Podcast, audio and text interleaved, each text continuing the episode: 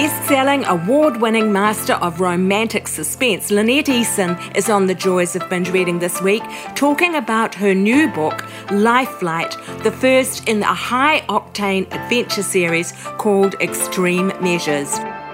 Welcome to the joys of binge reading, the show for anyone who ever got to the end of a great book and wanted to read the next installment. We interview successful series authors and recommend the best in mystery, suspense, historical, and romance series. So you'll never be without a book you can't put down. You'll find this episode's show notes, a free ebook, and lots more information at thejoysofbingereading.com. And now, here's our show. Hi there, I'm your host, Jenny Wheeler. And on the show this week, Lynette talks about the secret of putting her military and emergency first responder heroes and heroines into the worst possible scenarios and then seeing them beat the odds. This is what her readers expect of her and which she delivers every time. As usual, we've got free books to give away.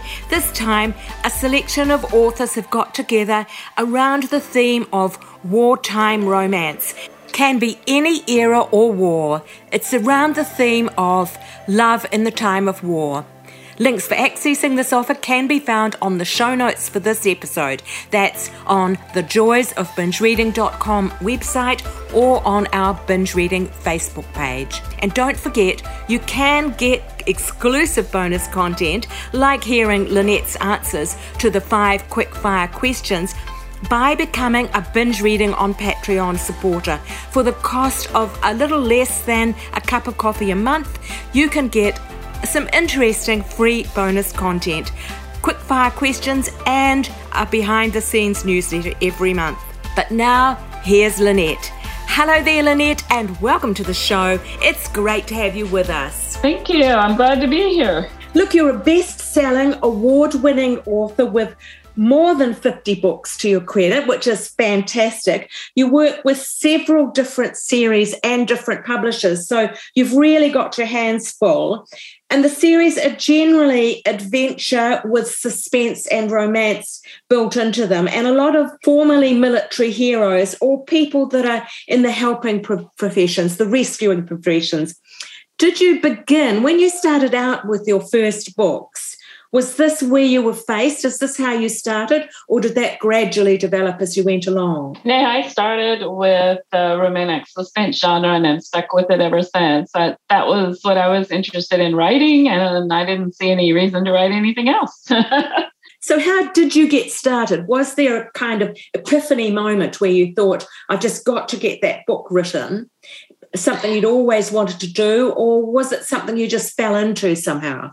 I know that there was an epiphany moment. I know that when um, I was growing up, I always loved to read like suspense, like the Hardy Boys and Nancy Drew and Alfred Hitchcock and Agatha Christie. I loved all of that stuff. So but as far as, as trying to write, I, I tried to write a book when I was in the eighth grade and gave up because it was just too hard. and so, but I have always done really well with writing and, you know, in school and stuff. And I always did, always had really good compliments on any kind of creative writing exercise and stories and that kind of thing. So I think when my daughter was uh, was born and my husband traveled a lot with his job and I just was lonely. And I thought, you know, this might be a good time to try to write a book because I kind of always wanted to, but I just never really, you know, like I said, eighth grade gave up. So what, when he would be gone, I would sit down and just, I call it talking to the voices in my head. And I just kind of pounded out a story. And I knew that I wanted to write suspense. I didn't know really it was romantic suspense that I wanted to write until after I read uh, Dee Henderson book, Danger in the Shadows. I was like, ah, oh, okay, I guess that was the epiphany. I was like, this is what I want to write. Yeah. And so um, that's just kind of tried to come up with that type of story and yeah. It's fantastic. Now the most recent one that that you've got out at the moment is life flight and it's the first book in a new series called extreme measures and the hero of that is Penny, a medical rescue helicopter pilot, who gets stuck on a mountain in a bad storm where there's a serial killer loose. I mean, it sounds like a great premise to start off with. It's a real page turner, I might admit. So this is really the way you go with a lot of your stories. How do you keep the the action moving? Oh gosh, I just you know it's funny because I don't plot out my stories completely. I just kind of start writing and see where the characters and the action and all that kind of takes me and and it's just I just I just try to when things get bad, I try to figure out what can make it worse. And you know, and try to work that into the story somehow, and just so that the readers are going, "Can this get any worse?" And then, "Oh, yes, it actually can." So, you know, and it, and it keeps readers awake and on the edge of their seat, and keeps them coming back for more. I guess they really enjoy it. That's great. Now, the series before this one, because I started to dip into that series as well, Danger Never Sleeps. And I must admit, I got really hooked into Danger Never Sleeps. And you've got a four book series there, and they're all ex military who've worked together in Afghanistan in one way or another on a military deployment. But now they're back in the US and trying to settle down into normal lives. And various things that happened in Afghanistan impacting on their lives as they try and get back to some normality. Now, in, in book two of the series, I was quite struck because Heather goes sandboarding in the Bamyan Mountains. Now, actually, we had New Zealand troops deployed and they were stationed, their headquarters for part of the time was the Bamyan Mountains. And I'd never heard of anybody going sandboarding there. And I thought, wow, you've got the sort of detail that makes things come alive. And I wondered how you managed to get so close to the action. Do, do you have family that are involved in the military or where do you how do you do your research honestly this was just it was really a complete research i have I, I have a couple of acquaintances that served there and have been home and one of those has really turned into a good friend and he gave me a lot a lot, a lot of little details that only somebody who'd served in the military would know about. Yeah. And in the first book, in active defense, I simply did some research on okay, you have all these people serving in the military and they can't, you know, be on 24 7. They got to have some fun in their lives or you just, you know, you're going to yeah. go nuts. Yeah. So, I, like, what do they do? And so I started asking around and I started doing some research online and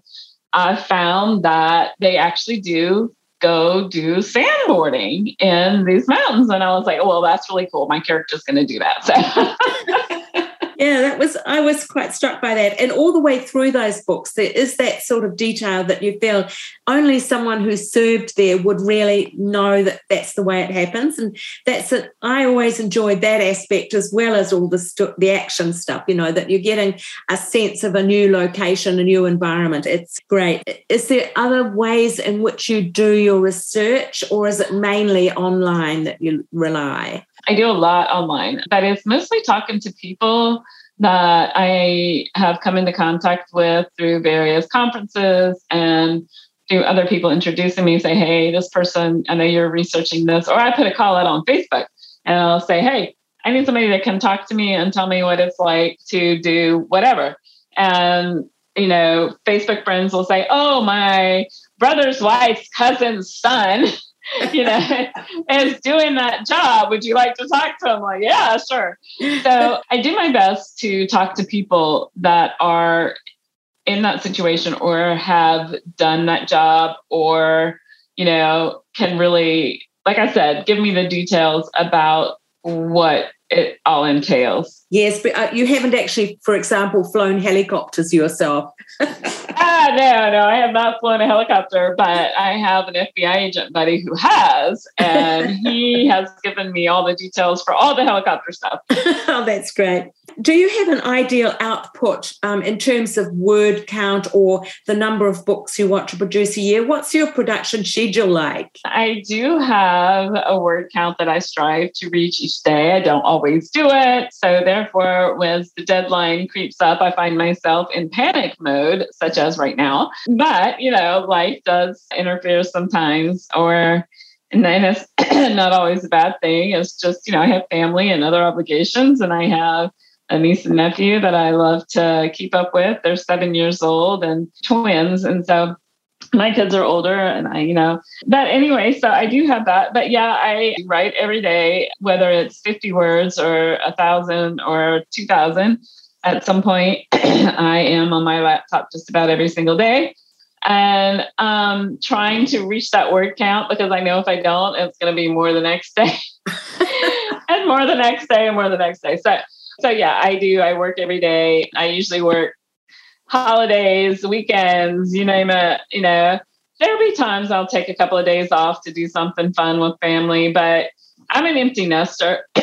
my my kids are pretty much grown and out of the house. And so, you know, I just my husband works a lot of hours and he's pastor of a church and he works with the ministry in the Dominican uh, and a ministry in Africa. And so, you know, he's he's gone quite a bit. And it's just me and the dog. So I'll work. I'm okay with that. I enjoy what I do and I try to get done what I need to do. Because yes. if I don't, I have to do it at some point. Now, the thing I talked to Susan May Warren last week, and she raised an interesting sort of little question, which I'd never really thought about before, about whether you're writing a series or a collection. And she made a distinction between those two things. I mean, I think of anything as a series where there's a sort of similar location or similar group of people who are involved. Do you make that kind of distinction between series and collections? And are your books series or collections, some of them? I, I call them series. A collection to me is the stories maybe kind of unrelated. They're all uh, or they may have a similar theme, but they're not necessarily related in any other way. For example, Dee Henderson, Dani Pettrey, and I did two anthologies, collections, if you will. And the first one was called Sins of the Past. So each story, while the characters were not related in the stories, each of them had to deal with their sins of the past. And so it was a common theme yes. that ran through those novellas. Whereas my series books have the different characters in each story. Like it, there's a there are two main characters in each story, and the main characters may become the secondary characters in the next books. So that's my way of differentiating between the series and a collection. Yes, and in your books, often you can pick that one of the uh, secondary characters, you sense that they're going to have their own story in the next book. You kind of yeah, and I do that. Yeah, you yeah, introduce yeah. them so that you're setting them up for their own story in the coming book. Yes. Yeah, and I understand also from Susan May that you are working with her on producing a series under her publishing company, or is that how it's working? You're actually yeah. working, yeah. So, what tell us a bit about that new project? Okay, so I have a series called The Elite Guardians, and I did that with Revell back in I can't remember exactly what years they released, but it was four stories. And we, Susie has come up with uh, a publishing house called Sunrise Publishing and she has a lead author, such as myself, or Lisa Harris, or Rachel Hauck. And what she does, it, it's basically giving people who are striving and working to become traditionally published the opportunity to work with a lead author with someone who has a lot of experience with someone who's who's who's been through the process multiple times to work, put, put us together to work with us. And we kind of guide, we, we're more of a mentor than anything and guide those authors in how to develop a story, how to write it, craft. I mean, you name it, we have talked about it. And in the end, we have a story such as, you know, say Lynette Eason presenting whatever the name of the author is. And so, and they have a book and they have, it, it's been a, really cool mentoring process. Uh, you know, is teaching these ladies. They're working so hard to to get their name out there, to get published, and this is a really great way for them to do that. And so it's just been a fun process. It's, it's a lot of work, and but they're just such great people, and it's so encouraging to see the the progress and how far they've come from the time they start to the time that the book comes out is truly amazing. So yeah, yeah, that's great. And so, how does that relate back to Elite Guardians? You mentioned the that series at the beginning. Is that? Oh, I'm sorry. Yeah. So we took the Elite Guardians series that that world that I created with characters that I created, and they took three of my secondary characters that I had mentioned in I think it was the last Elite Guardian book. Well, and a couple of the characters had been throughout the whole thing, but they took those characters and they gave them their own story. So that was really cool to see those characters come to life that I had created in a sense, but they just really built into 3D people who had their own stories. So that was cool. Yeah. And that does raise the other issue that I was interested in talking to you about. You've got quite a sense of social justice in a lot of your stories. And in the series, like Elite Guardians and women of justice, there is that sense coming through of wanting to see right prevail.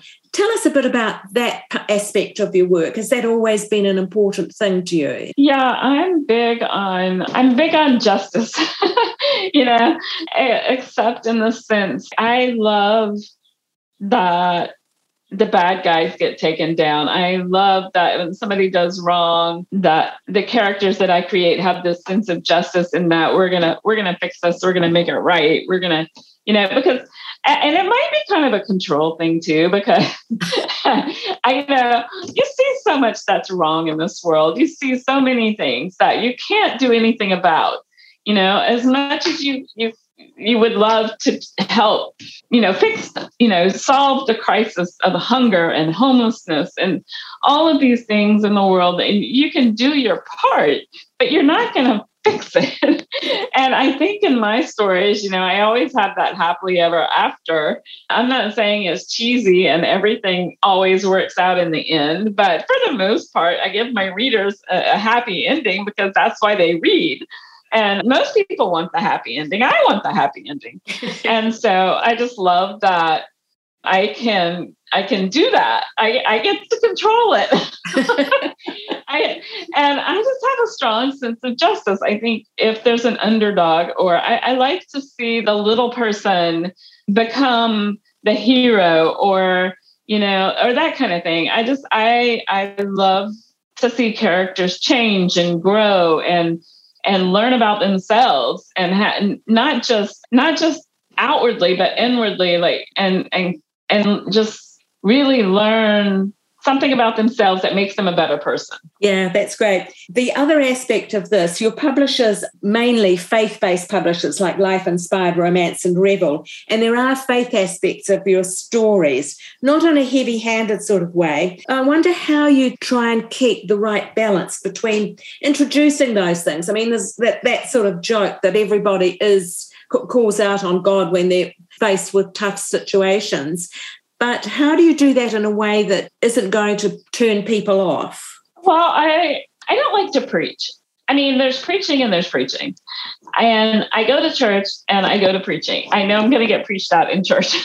you know, yeah. Uh, when I'm reading a book, I don't want to read a sermon. I want my first thing, my first goal is to be entertained.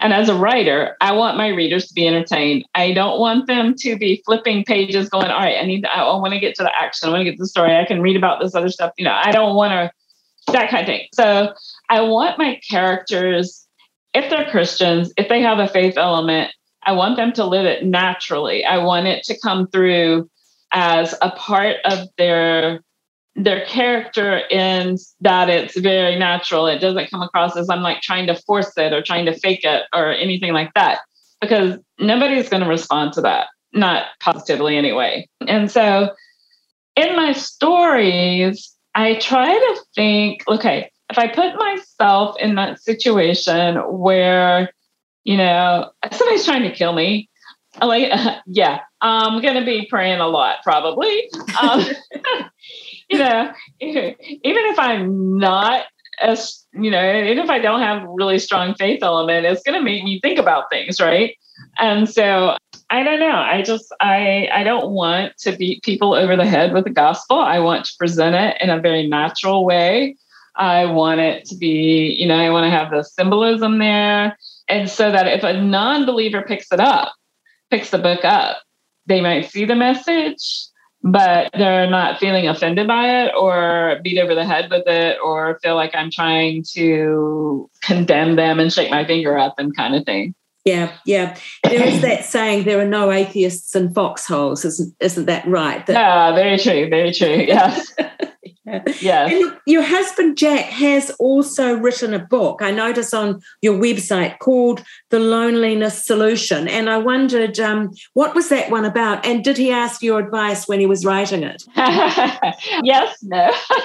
he, he, he, like I said, he's a pastor of a church, and he has, you know, just a heart for people that are in dire, you know, dire situation, not necessarily dire situation, but you know, lonely. And he just thought that he feels like loneliness is very relevant uh, right now, especially with the whole pandemic thing. And he has actually, he actually wrote the book before the pandemic. So loneliness is not a new thing. It's, you know, been around a while.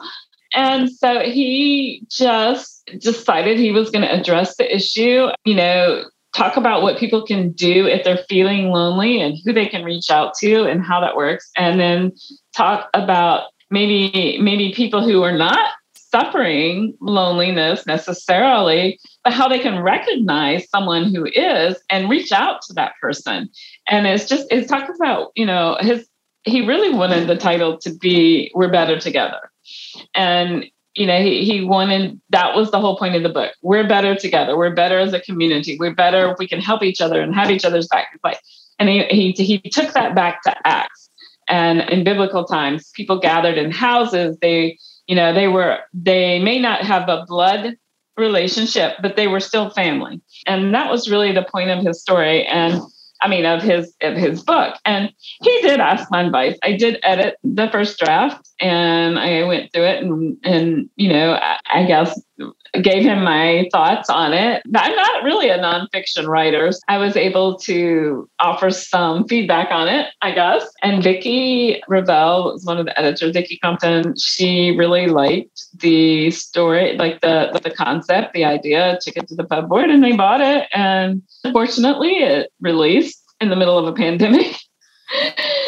and so it's you know been kind of hard to get the word out about it but that is very relevant and i think more so now than you know even when he was writing it which makes it kind of ironic yeah yeah absolutely. but anyway yeah i quite agree so. with you that it's extremely relevant now even more so than before probably because a lot absolutely. of people are just being forced to isolate aren't they yeah yeah Mm. Look, turning slightly to the wider aspects of your own career, what kind of life experience did you have before you started writing novels? And did the things that you did uh, earlier on help you when you came to be a writer?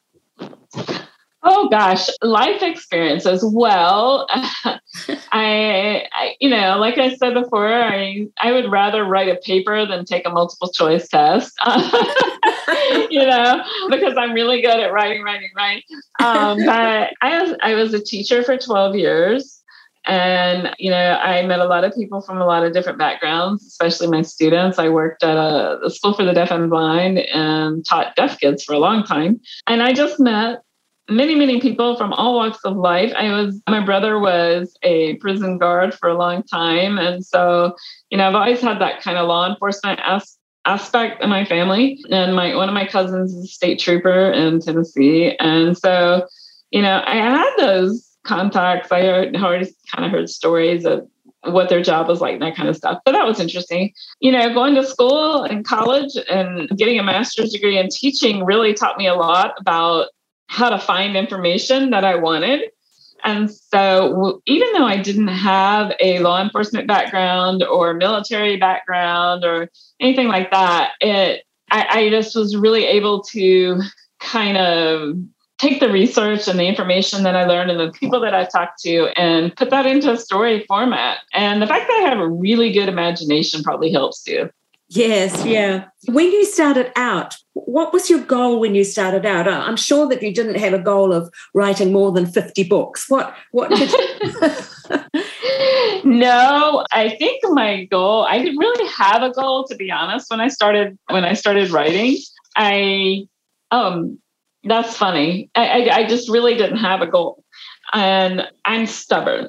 And that's probably helped a lot because what happened was I wrote a book. The, the you know, I was like, oh, okay, I'm lonely. I'll do this. It'll take some time, and I'll just it'll fill in it'll fill in time. But you know, anyway. Well, then somebody read it and they're like, oh, it's really good. Somebody who is not a writer and could not see all the actual errors and terrible stuff in it. So, um, and they're like, oh, you should try to get this published. It's a great story. I'm like, oh, oh, okay, maybe I'll try to do that. Well, I sent it off to a couple of different publish, two or three publishing houses, and I got rejected with all of them. And I was just like, ah, really? okay. So then it kind of, I was like, okay, well, why? What am I doing wrong? And then I had to figure it out. So it was like this whole pub puzzle. I had to figure out what I was doing wrong and how the pieces fit. And just I just I was like, I'm I'm gonna get published. I'm gonna do, I'm gonna figure this out. And they're gonna they're gonna buy my book and they're gonna publish it. And then once I did that, I was like, okay, yeah, I'm done. I don't need to do this again. Well, I don't know. I kind of got bit by the bug. And, you know, once I did figure it all out, I went to conferences and I studied it. It was eight years before I got published. So I just decided I liked it. They kept buying them and I kept writing them. So oh, that's yeah. great. Yeah. Yeah. But eight years, that's that's dedication, isn't it? Yeah, yeah. It, it, you know, and it was eight years off and on. It wasn't like I was consistently sending yeah. stuff in and, and that kind of thing. I, I only I got rejected that first story. I got a second story rejected. And my third story is the one that they bought. Yeah. So yeah. Look, this is the joys of binge reading, and we do like to ask you about your own reading tastes and if you've got books you'd like to recommend to our listeners. So, have you been a binge reader much in the past, and who do you like to read now? I, yeah, I've always been a binge reader. I, you know, I now I read all of my favorites, all the ones that I was reading before it was even published. You know, Terri Blackstock, Colleen Coble. Um, trying to think who else. Dee Henderson. Yeah. And Terri Blackstock, Colleen Coble, Deborah yeah. Raney. Yeah, yeah, yeah. Yeah, no, yeah, all of them. They were writing for a long time. Alton Gansky, I really enjoyed his adventure stories, and uh, of course Karen Kingsbury, and yes. you know, yeah. all, you know. Yeah. And so, yeah, so it was fun. That's who I was reading when I started writing. And of course, Dee Henderson was really just my all time favorite. And I was like, oh, oh, when I read Danger in the Shadows, I was like, oh, this is what I want to write. This is it. This is it. so now I read other people that have come along since then that I've started writing. And Jamie Petrie, Lynn Blackburn, Natalie Walters is a good one. And I mean, uh, Carrie Stuart Parks is, is probably a favorite. She's awesome. She's an awesome person too. And so, you know, when whenever they have a new one come out, I usually grab them up and yeah, I'm either saving them for when I'm not meeting deadlines, or and then and, and then I'll binge read all the books that I've been saving. You know, there'll be different authors that I've been saving them. So I do read some ABA authors, which is secular authors, I guess. I like I'm choosy about what I read with with some of these. There's some James Patterson that I love his Michael Ledwidge series. There are other books by him that I don't like, but that's okay. But I do really enjoy that series. Some books by Lee Child and some books by Jeffery Deavers. I I just think Jeffery Deavers is a master plotter, and I would I study his books and I try to figure out how he plots these books, and it's just he blows me away with his plotting. But so so I do. Those are, those are some of my favorite. There's, there's, plenty there for people to choose from. Look, looking back down the tunnel of time, if there was one thing about your writing career that you would change if you could, what would it be? About my life or my writing? Writing career, your writing career itself. Oh, my writing career. Oh, honestly, I don't know that I would change anything. I am. Um, I might not write quite as much, pace myself a little better. Maybe, I don't know, take care of myself a little better physically. I kind of, you know, was always on deadline and, and just running here and there and going crazy trying to meet deadlines. But I don't know. I've been very blessed and very fortunate in being able to do what I do. Sounds like you're a bit of a workaholic. Would that be right? Oh, yeah, a bit. yeah, I'm trying to change that though. I'm trying to change that. So, what's next for Lynette, Lynette, the author, as you look ahead to the next 12 months? I have two more books in the current series to turn in. Crossfire comes after Life Flight. And then I don't think we have a, a, title for the third book yet. I'm actually in the process of writing the third book in that series right now. And then I'll write the fourth book. And then I have another series that I've already sold. And we haven't decided on a name for it or anything. It's just four more books after that. So I think that takes us through, say, December of 2025, maybe. So I mean, you know, I'm I'm set for the next three years pretty much. So we'll see. That's great. Now, do you enjoy interacting with your readers and where can they find you online? Yeah, absolutely. I do. I appreciate the readers so much. Obviously, without them, I couldn't do what I do. So I'm a big fan of, of readers. I am, my website is LynetteEason.com and I'm on Facebook and Twitter and Instagram. And if you just do a search for me, you'll find me. It's just Lynette Eason. It's just my name. Sure. And we'll put all those links into the show notes for this episode so that they're easy to find. Oh, okay. That'd fabulous. It's been great talking, Lynette. We're running out of time for this particular chat, but we could definitely get together again in the future. But it's been great talking. Oh, thank you so much. I appreciate it. It's great talking to you too. Next week on Binge Reading, for fans of Kate Quinn and Kristin Hannah, we've got Meg Waite Clayton, author of the international bestseller The Last Train to London, with a new wartime story that will grab you by the throat The Postmistress of Paris. It's the dark early days of German occupation in France, and she's giving us a haunting love story with high stakes danger and incomparable courage based on a true story of a young American heiress who helped artists who were hunted by the Nazis escape war torn France. That's it for today. Thanks for listening. Don't forget to subscribe to the podcast so you can be sure not to miss us next week and not miss out on Meg Waite Clayton. And if you'd like to go that extra mile in offering us support, check out Binge Reading on Patreon for entertaining bonus content. You can even get a sneak preview on the books we're going to be talking about so you can get in ahead and read them before we talk to the authors.